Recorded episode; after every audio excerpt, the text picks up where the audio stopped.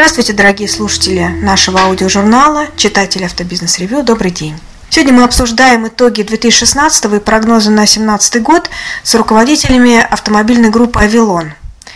А именно, сегодня с нами председатель правления, генеральный директор компании Андрей Павлович и операционный директор Александр Никонов. Сейчас мы готовим о бизнесе, э, говорим о бизнесе и об актуальных цифрах и результатах.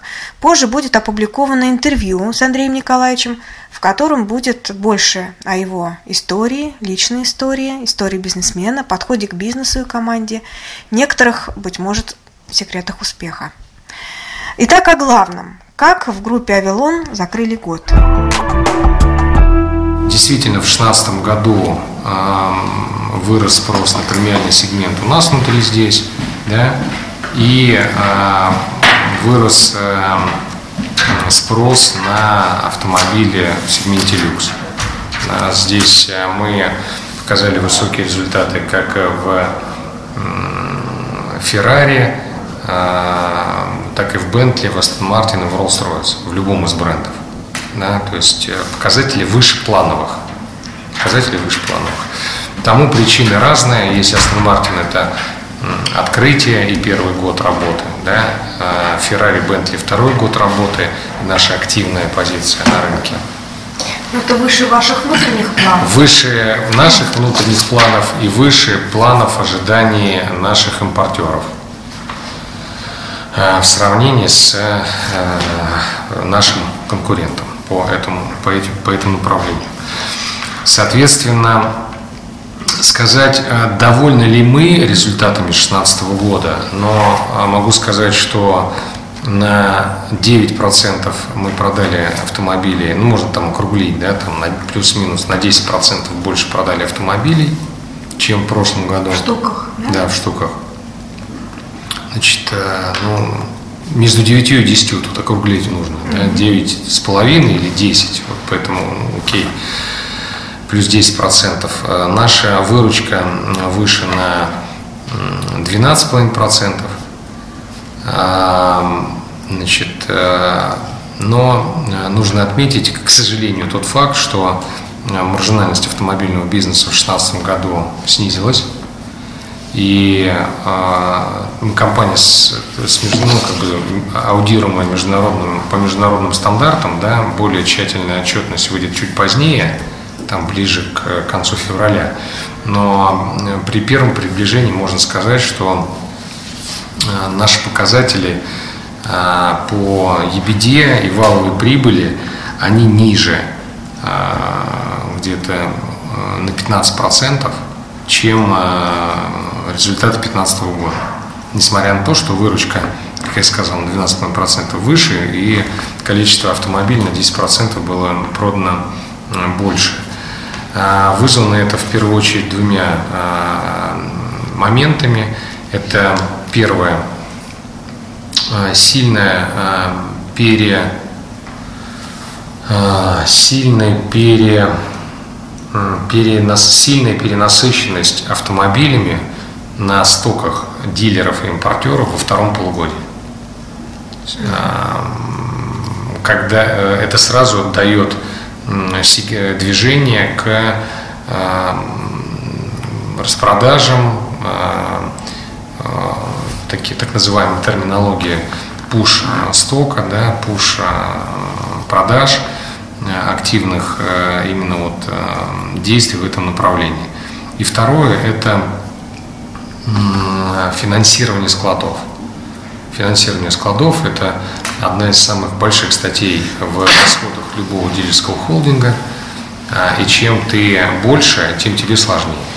То есть на самом деле это камень в огород планирования автопроизводителей? Это камень э, в огород э, того, что если бы мы жили, э, мы живем в Европе, Россия же Европа, да, но мы не считаемся да, в, Сознание. в сознаниях да, европейским а, государством, а, членом Евросоюза. Значит, в Европе, например, под банковскую гарантию, которая стоит там 0,5% годовых, да, отгружается дилером автомобиля. Дилер получает автомобиль, дальше вдает э, автомобиль конечному потребителю, у него практически отсутствуют а, затраты на содержание стока. В нашей ситуации а, средняя ставка по году в районе 13%.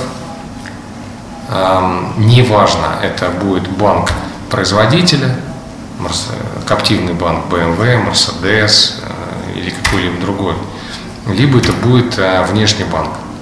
Это для ритейл-бизнеса низкомаржинального, такого как э, автомобильный бизнес, это очень запретительные тарифы.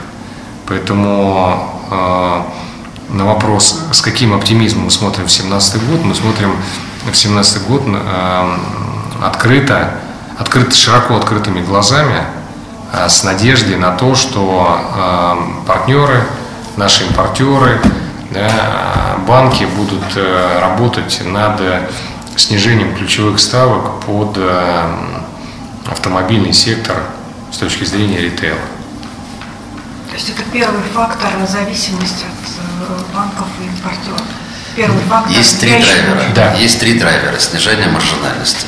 И снижение маржинальности общее, да, и беда, оно присутствует так или иначе у всех дилеров в России.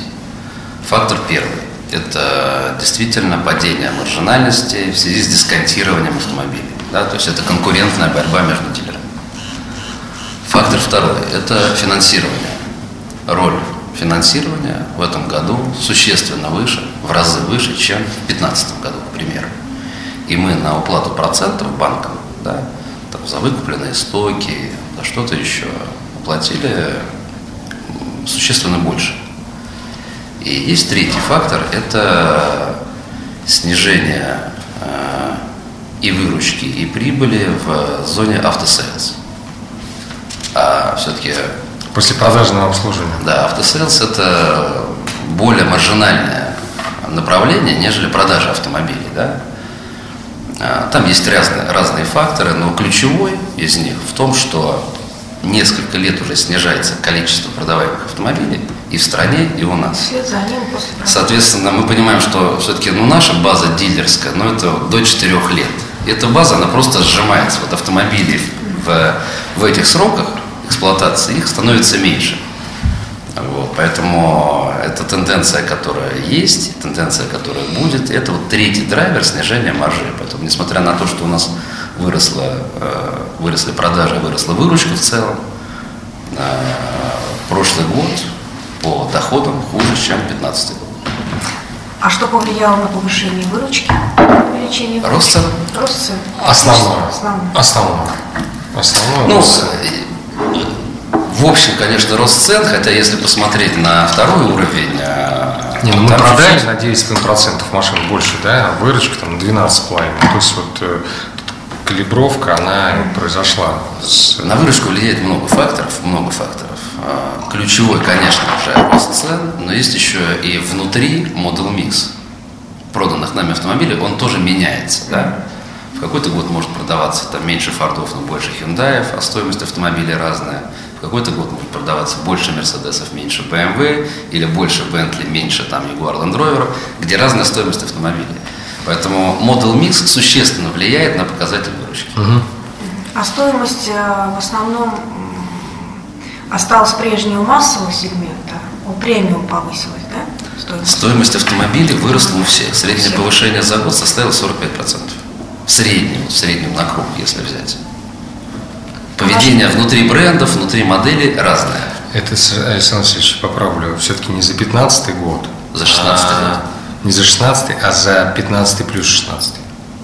За 15 плюс 16, да, да абсолютно верно. Абсолютно такая 15, цифра. 16 на 40. 40 ну, да, потому что тоже другие цифры, что за первый полгода 16 где-то на 13,5%. Давайте вот к этим цифрам, э, лучше на них не... Да. Мы, мы, у нас да, потому что 15 в общем говорили, да, завтра... Давай, да, давайте так. Повышение цен, все уже об этом да, 25 да, раз писали. Цен, это, это, сложный, э, это сложный критерий который зависит от целого ряда факторов. Э, где есть, может быть, просто повышение прайс-листа, но потом может быть поддержка. Поэтому если мы говорим про реальную среднюю стоимость автомобиля, которая складывается из всех моделей, Сумма всех марок. Я бы сказал, ну, знаете, вот, например, новый E-класс вышел автомобиль. Если до этого были популярны автомобили с мотором 2 литра, их стоимость была там 2 миллиона рублей, да, то сейчас э, там автомобили э, те же 2 литра, но их стоимость 3 миллиона рублей – или сместился спрос а, с выпуском там полноприводной дизельной версии, а, которой не было до, ну то есть там ну, трактуется по-разному. То есть Поэтому... средняя цена это не вопрос повышения цены, mm-hmm. это это комплексный параметр, на который мы смотрим, и он увеличился. Mm-hmm. То есть понятно, что повышение цен было да, и оно да, было, есть, оно будет, это постоянный процесс, вот, но есть повышение прайс-листа, есть э, скидки от этого увеличенного или неизменного прайс-листа, но он к средней стоимости автомобиля не имеет отношения. Вот важно понимать, что увеличилась средняя стоимость продаваемых автомобилей. Ну и вот 16 год для группы «Авилон» какими обозначилась точками роста по выручке? Если мы убираем вот это повышение цен, с какие направления работы здесь? Люкс, люкс, давай отвечу, отвечу, отвечу. отвечу. Первое, сегмент люкс. Второе, а, сегмент продаж а, поддержанных автомобилей. Значит, Авилон Трейд это направление у нас очень активно развивается. Значит, э, и третье, объем продаж запасных частей. И четвертое, как ни удивительно, но масса автомобилей. Масса.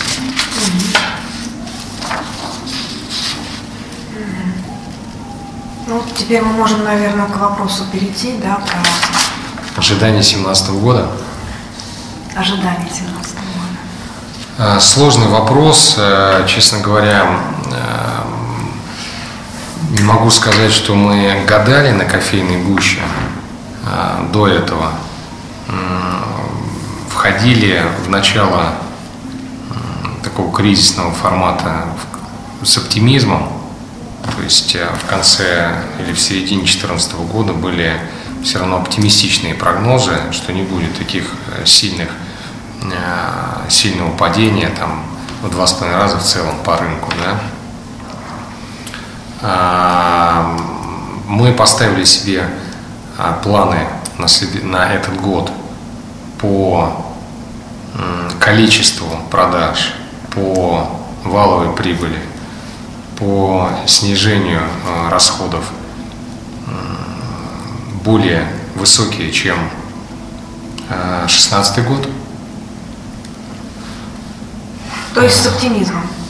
Не могу, э, знаете как, с рабочим оптимизмом. То есть смотрим на 2017 год с рабочим оптимизмом. Понимаем, что не будет, ну, опять же, если не будет каких-то глобальных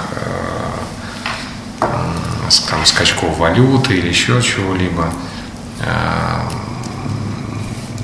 вдруг всплеска неординарной активности, то фокусироваться необходимо на таких точных, четких, конкретных э, рабочих процессов, связанных здесь с продажами, здесь с рекламной активностью, здесь с минимализацией расходов по издержкам, там, да, здесь в послепродажном обслуживании. Поэтому генеральная цель быть, э, занимать лидирующие позиции э, в каждом из брендов на московском рынке э, и повышать уровень удовлетворенности клиента. Ценить, ценить время клиента, снижать вот этот вот объем длины переговоров, как по приобретению автомобиля, так и по а, ожиданию автомобиля, приема в сервис, выдачи автомобиля в сервис. То есть а, стараться именно работать в этом направлении. Вот такой примерный план. уменьшать цепочку менеджеров, которые отправляют клиента из отдела страхования в отдел Собираемся. продажного. В том Насколько это будет э, кардинально изменены бизнес-процессы? Или революции здесь не будет? А, в следующем году революции здесь не будет, но в ближайшие три года я думаю, что будут изменения. Ну, то есть э, направление... Процесс, процессы обслуживания будут упрощаться. Концептуально к э, формату в одно окно, да? Приближаться к этому. Угу. Угу. Правильно ли я поняла, что 16 год вы оцениваете как некое дно, и цели не столько правильно. удержать 16 год, сколько... Угу. Есть несколько, несколько вещей. Угу. Да, мы, непонятно, что мы не экономисты, мы вот люди, которые занимаются небольшим бизнесом на земле. И мы не отвечаем за макроэкономическую ситуацию, хотя, хотя, хотя глобально в ней улучшений не видим на 17 год. Первое. Второе. А, марки нам а, дают свои прогнозы, и они все ждут роста рынка в пределах 50%. Угу. Мы более а, пессимистичны и предполагаем, что рынок в худшем случае останется в нуле, в лучшем случае будет плюс 5%. И наше внутреннее бюджетирование мы делаем по верхней границе. Угу. Вот. Плюс 5% это та цель, которую мы себе ставим. Угу. Без а, снижения наших доли в наших марках и с основным упором в работе на качество, то, что сказал, качество, лояльность, удовлетворенность клиентов. А цели на динамичное развитие, освоение, завоевание... Не время. Не время. Не время. На удержание доли, да? Да. На удержание доли. А, есть примеры компаний, которые побежали за агрессивным расширением портфеля, за а, агрессивным объемом там, открытий, да, в том, в тех, в тех условиях, которые нас на сегодняшний день поставили взаимоотношения с брендами, с импортерами, конкурентной средой внутри Москвы, снижением в 2,5 раза объема продаж, при этом дилерские центры аж никуда не делись, их не вот так вот не, не возьми и не открой на их месте кинотеатр или ну, какой-то торговый центр вдруг, шопинг-молл, да, а, соответственно, все плюс-минус работают, ужесточилась конкурентная среда, и, конечно, есть ряд примеров, когда э, понятно, что компании на грани вот, баланса э, прибыли убытка. Да, то есть э, это то, о чем говорит сейчас Александр, про не время. Да? А, тем не менее, у нас есть какое-то органичное развитие внутри, а, себя. Да? Вы были на открытии нашего центра Audi. Мы начинаем строительство э, на Зиле, нашего дилерского центра Audi Mercedes-Benz. Мы будем смотреть э, и филиала Avalon Trade автомобиль с пробегом там же на Зиле. Будем смотреть в этом направлении как раз в развитии э, продаж автомобилей с пробегом, разные Э, возможности, возможно, разные площадки, разные небольшие центры да, для увеличения этой активности. Э, мы открыли бутик в центре Москвы на Петровка, дом 15. Приглашаем вас, пожалуйста, э, в гости. Это первый мультибрендовый бутик Авилон Аура по направлению продаж люкс автомобилей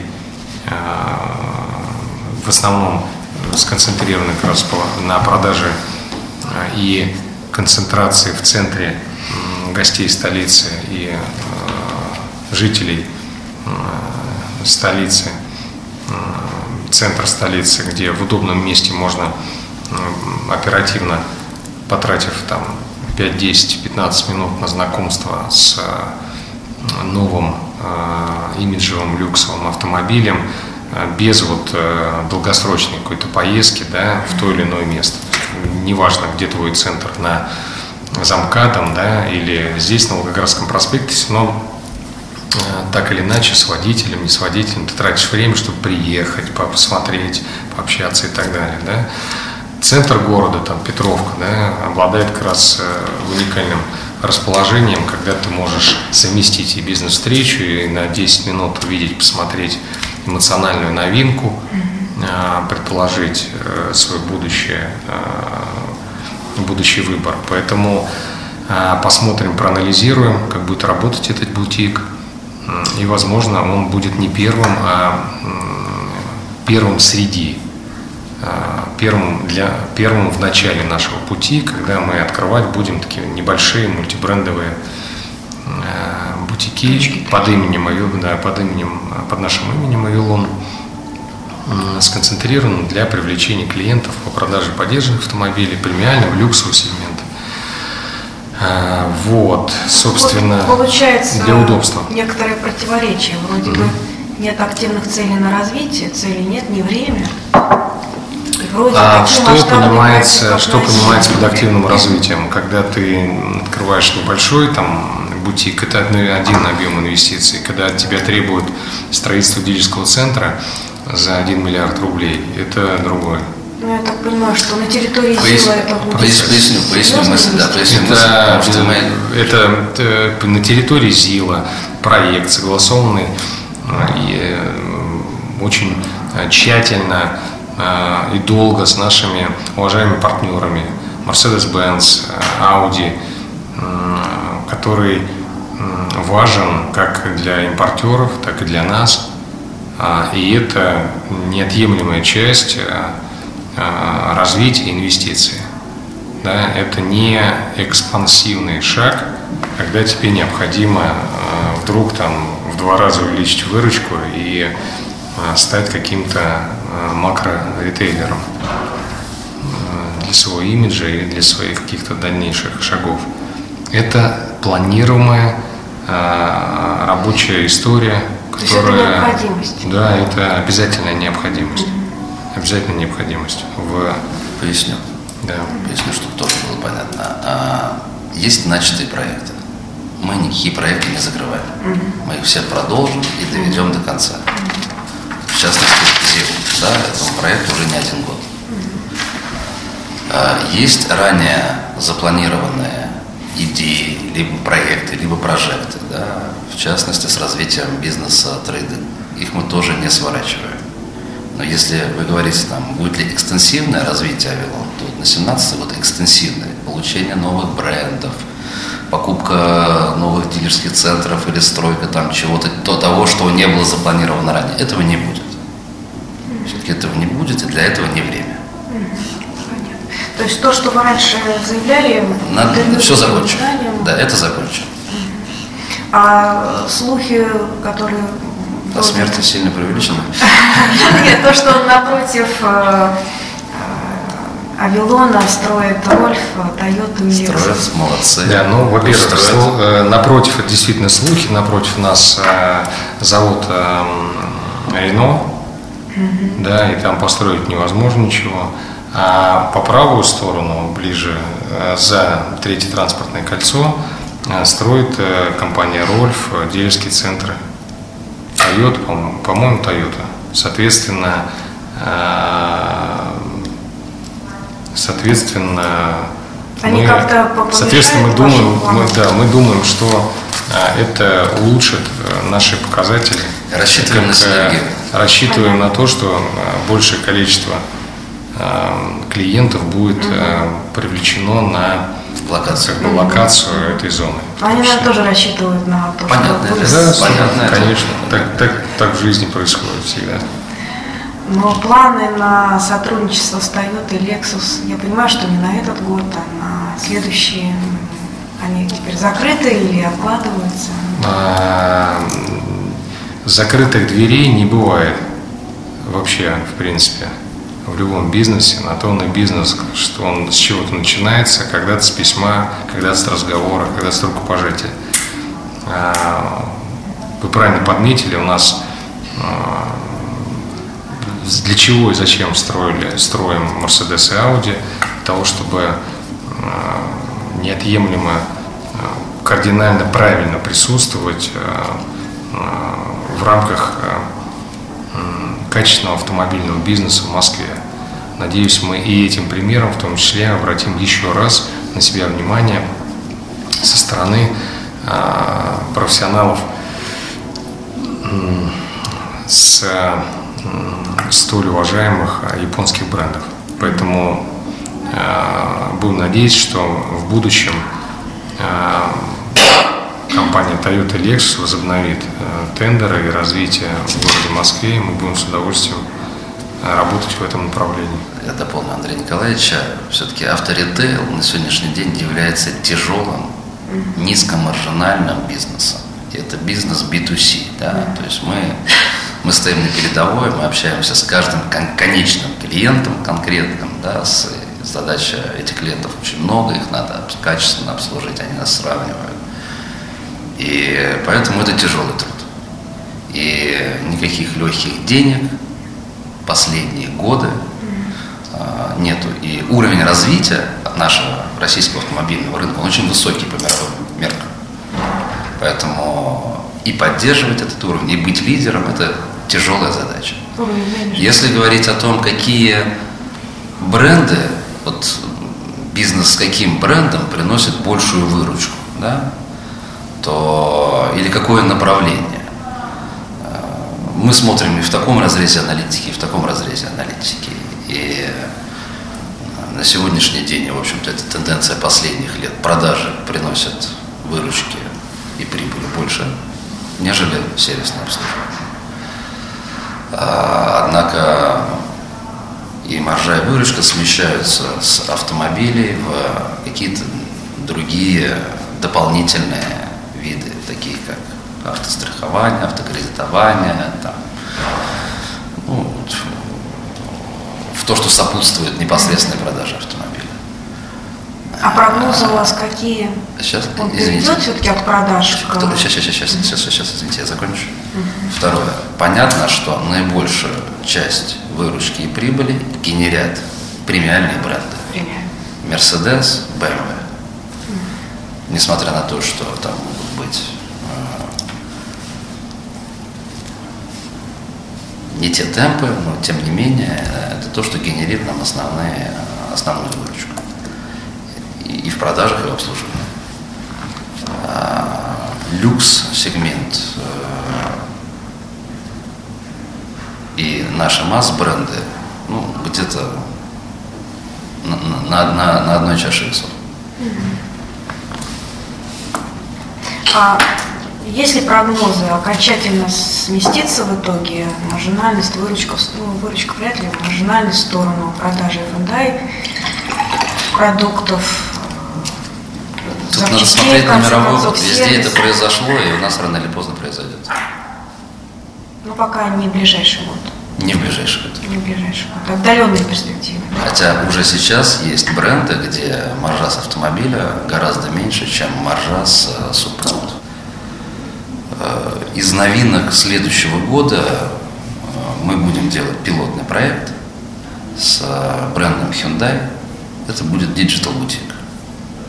Бутик, работающий на продажу автомобилей, по возможности без наших сотрудников.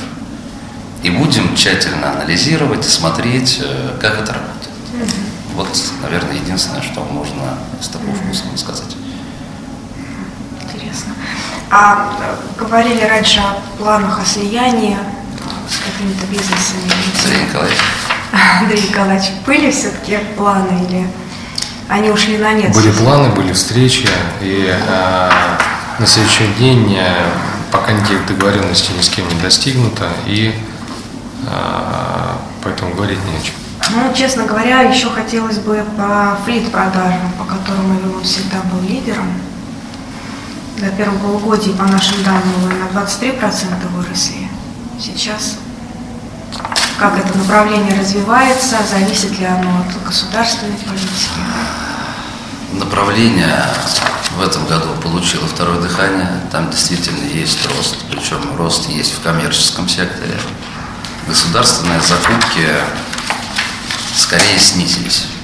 Скорее снизились. И видимо, государству есть куда тратить деньги. Они есть. Но они вводят еще ограничения по стоимости. Э, вводят ограничения по стоимости, которые у вас есть один из вопросов, сказалось ли это на авторынке. Если говорить в общем, то да, сказалось. К счастью, нам повезло, и в нашей линейке есть портфель, бренды, которые удовлетворяют, удовлетворяют этим требованиям. Да? И если какая-то государственная компания теперь не может покупать BMW, ну, значит, она может покупать Hyundai. Да? И это выбор государственных автомобилях есть. Мы можем удовлетворить и одно, и второе. Но в целом госсектор снизился. И закупки в госсекторе снизились. Но вырос коммерческий сектор. И это связано с тем, что сроки эксплуатации автомобилей, они были продлены в предыдущие годы, ну и 16 год, это время обновления парков для глобальных заказчиков, и средних э, размеров фирм.